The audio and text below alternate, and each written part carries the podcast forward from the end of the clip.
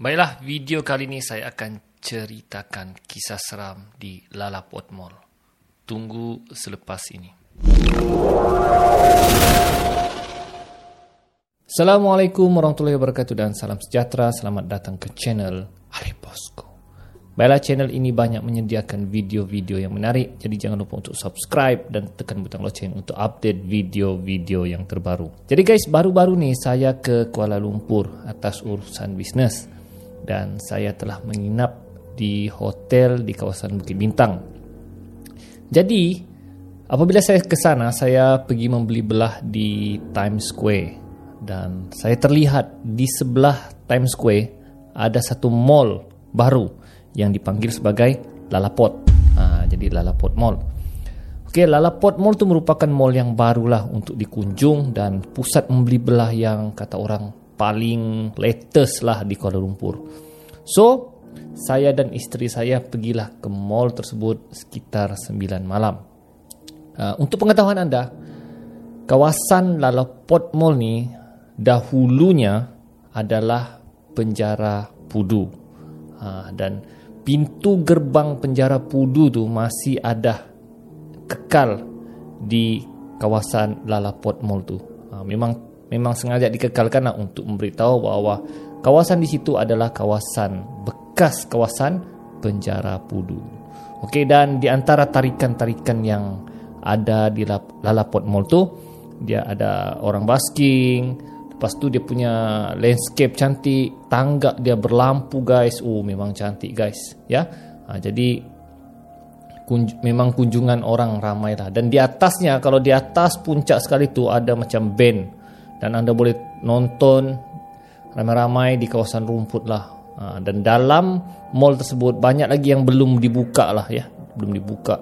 Dan kalau saya lihat mall tersebut lebih kepada uh, decoration uh, kedai-kedai Jepun. Dan nama-nama kedai itu pun lebih kepada Jepun. Ha, saya kurang pasti sama ada usahawan Jepun yang membeli mall tersebut. Ha, sebab sebelum ni saya ingat nama sebelum Lalaport saya ingat Bukit Bintang Center. Kalau saya tidak silap lah kalau saya tidak silap. Ha, tapi bila saya pergi yang baru-baru ni dia jadi Lalaport Mall. Ok dijadikan cerita saya dan isteri saya pergilah ke mall tersebut. Ha, ya saya begitu isteri saya ada mall baru. Ha, isteri saya pun excited lah.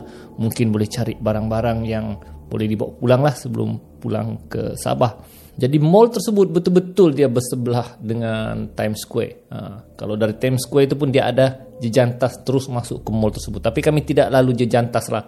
Kami lalu dari depan sebab kami mahu naik yang tangga berlampu itulah. Ha, jadi semua okey, semua cantik. Okey, semua kata orang view dia okey. Orang pun tidak ramai pada masa tu. Ya. Ha, jadi kalau bergambar memang cantik lah dijadikan cerita masa uh, kami sampai puncak dan masuk ke dalam mall kami round lah round beberapa kedai. Uh, ada saya sempat bergambar di satu gambar uh, kartun Gundam. Uh, lepas itu isteri saya ada beli pakaian untuk anak-anak saya. Tiba-tiba perut saya meragam. Ha, perut saya meragam. Sebab kebiasaan kebiasaan kelemahan saya lah kelemahan saya. Apabila saya makan berat okay, makan berat kalau mak, uh, makanan tu tidak sesuai dengan perut saya, perut saya akan terus meragam.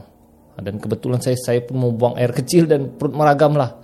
Jadi sangat sakit, saya tidak boleh tahan lah. Ha, dan saya beritahu istri saya yang saya mau singgah tandas sebentar. Ha, jadi istri saya cakap pun, nah bolehlah dengar. Sementara dia cakap abang ke tandas, saya pergi tengok-tengok kedai dulu lah. Ha, jadi saya dengan segera pun carilah tandas. Okay. Saya pusing, pusing, pusing, pusing. Ah, nampak papan tanda, tandas. Ah, kalau di, di tengok situ ah, tandas. Ada dua sekali. Satu yang ke kanan, satu yang ke kiri. Terpulanglah mana yang kita pilih. Jadi saya pilih yang sebelah kanan. So saya masuklah. Saya masuk, saya kurang pasti tingkat berapa. Dua ke tiga. Begitulah ya. Okay, bila saya masuk, untuk masuk ke dalam, okay, ke kawasan tandas, sangat jauh, guys, sangat jauh. Saya pun pelik kenapa tandas ya tandas mall tu jauh. Kira kau mengembara masuk ke dalam, ya mengembara. Dia biasanya kalau kita masuk terus jumpa tandas kan, ini tak. Dia masuk belok sini, belok sana, belok lagi belok. Memang sangat jauh lah guys. Saya pun, iyo, punya jauh tandasnya, ya. Kira kok macam mengembara ya untuk masuk ke tandas dan dia dalam sunyi dan seram. Okey, saya boleh katakan seram sebab dia jauh dalam. Dan sampai saja saya di kawasan tandas tu sunyi tak ada orang. Biasanya mall ikan ramai orang kan. Mungkin mall tu baru buka dan orang kedai pun masih tak banyak dan orang pun tak ramai masuk dalam tu. Jadi bila saya masuk tandas sunyi, tak ada suara orang. Okey, saya masuk tandas lelaki. Saya cek memang tak ada orang. Dan di situ ada tiga ke empat tandas. Ya, tandas yang ya saya tengok dan tandas tu berbuka dan kosong. Ha, jadi saya pun masuklah tandas yang kedua. Okey, kedua ha, dan buang air kecil. Jadi ketika saya buang air kecil, tiba-tiba saya terdengar ada dua orang macam lelaki lah. Lelaki India tengah berbual. Ya, ini poren-poren ya, ada poren ini poren ya, begitulah kan. saya tidak tahu apa yang orang cakap kan. Ha. Jadi saya lega hati lah, oh ada orang juga, ya. Ada orang juga. Dan saya dengar dia ke tandas yang sebelah saya lah sebab saya tandas yang kedua tandas yang pertama. Kemudian dia tutup pintu tap gitu kan. Tapi mereka sambil berbual lagi lah. Yang satu di dalam tandas satu di luar. Apa orang orang orang orang ya berbicara dalam bahasa Tamil saya pun tidak tahu. Ha, lepas tu saya pom dan masih dengar lagi mereka berbicara dalam bahasa Tamil dan apabila saya buka pintu tandas tu guys Tiada orang. Tiada orang. Saya, eh, mana lelaki India tadi kan saya cakap. Saya dengar orang ada berbual di luar. Hai, saya cek. Tiada orang. Mana perbualan tadi kan? Saya cuba diam sejenak. Saya cuba dengar kalau mungkin di luar kah, saya silap dengar kah? Ataupun mungkin uh, mana-mana reflection suara kah? Saya cuba diam sebentar. Memang tidak ada. Dan saya cuba cek pintu tandas sebelah kosong. Dan setiap tandas tu kosong. Saya cakap eh mana suara orang India tadi kan? Tiba-tiba terlintas dalam fikiran saya oh oh guys ini ada sesuatu yang berlaku guys. Saya rasa ah, di situ saya rasa yang bercakap tadi itu bukan manusia Guys, bila saya terpikir saja dalam pikiran saya, alamak ini bukan orang, meremang guys bulu Roma, meremang dan jantung saya mulai berdegup. Duk duk duk saya cakap, ah sudah. Siapa yang berbual ini dan baru saya terpikir ini kan kawasan penjara. Ini kan bekas kawasan penjara. Jadi tidak mustahil kawasan tersebut ada gangguan misteri.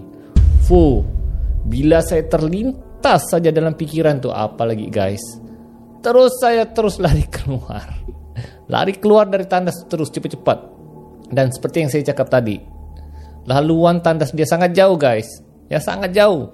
Woi, nah macam bila sudah saya rasa jauh, bila saya mau keluar, hu macam terowong sangat jauh guys. Nak lari pun, eh saya tidak lari lah. Nanti sekarang orang terkejut dah pula. Saya lari lagi pun saya takut jatuh sebab nanti kan lantai licin. Ha, jadi saya bergerak laju lah. Tapi bila saya bergerak laju saya rasa macam seolah-olah lambat. Dan saya cuba cuba dengar sekali lagi. Kod-kod lah ada tukang sapu kah yang di tanah perempuan kah. Tapi tidak ada orang tidak ada suara. Dan saya cuba perhati belakang memang tidak ada orang. Ya. dan bila saya melajukan uh, jalan saya tiba-tiba saya terdengar lagi suara orang India tu ber, berbual. Ha, saya tidak pernah, ay, adalah pula saya cakap kan.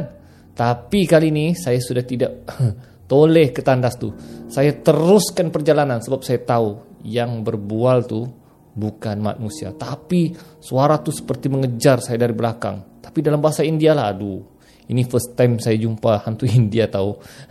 Saya lari terus keluar dan berjaya keluar dan terus cari kedai di mana, di mana tempat istri saya masuk. Nah, saya istri saya, saya tunggu di luar kedai dan sambil uh, tarik nafas lah. Uh, saya cakap gila, tandas di sini nih. Saya cakap kan gila. Ini mall saya cakap ya, memang ada sesuatu lah. Dan saya tunggulah kalau ada orang keluar ke dari kawasan tandas tu, tapi tidak ada orang keluar dan suara yang orang berbicara itu sudah tidak ada. Dan saya masih terpikir, siapakah yang berbicara? Jadi sementara saya men, uh, istri saya menung, membeli di kedai, saya cuba Google. Google, bukan Google lah, saya cuba cari di Facebook tentang lalapot ni. Dan bila saya search, guys, saya nampak ada dua video. Video yang viral tentang gangguan misteri di lalapot tersebut. Video yang pertama saya nampak ada pintu terbuka sendiri. Ya, pintu tu orang kata uh, gangguan tekanan udara lah menyebabkan pintu itu terbuka. Tapi bila saya pikir pintu tu ada pintu yang jenis yang bila terbuka keras tu. Uh, macam pintu, uh, pintu jenis bank. Okay, keras kan? Mana kau boleh buka dengan angin, kau tiup angin, tiup macam mana pun memang susah.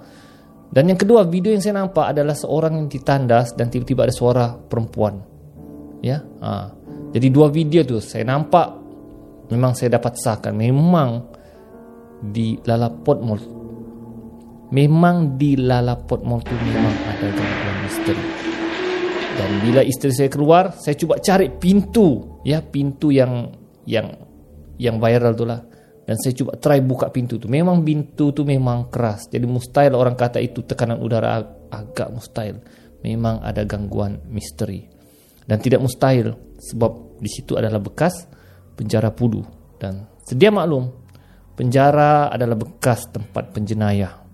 Penjenayah yang jahat kejam. Dan dikatakan penjara pudu itu adalah bekas pernah banduan Mona Fendi dan suaminya tinggal menginap di penjara Pudu tu dan ramai uh, apa polis penjara mengatakan banduan Mona Fendi dan suaminya banyak gangguan-gangguan yang misteri, seram berlaku di penjara Pudu. Dan kini penjara Pudu itu telah ditutup, dirobohkan dan kini dia menjadi Lalapot Mall.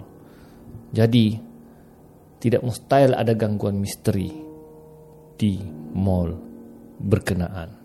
Jadi setakat itu saja kisah seram saya yang ingin saya kongsikan tentang Lalapot Mall.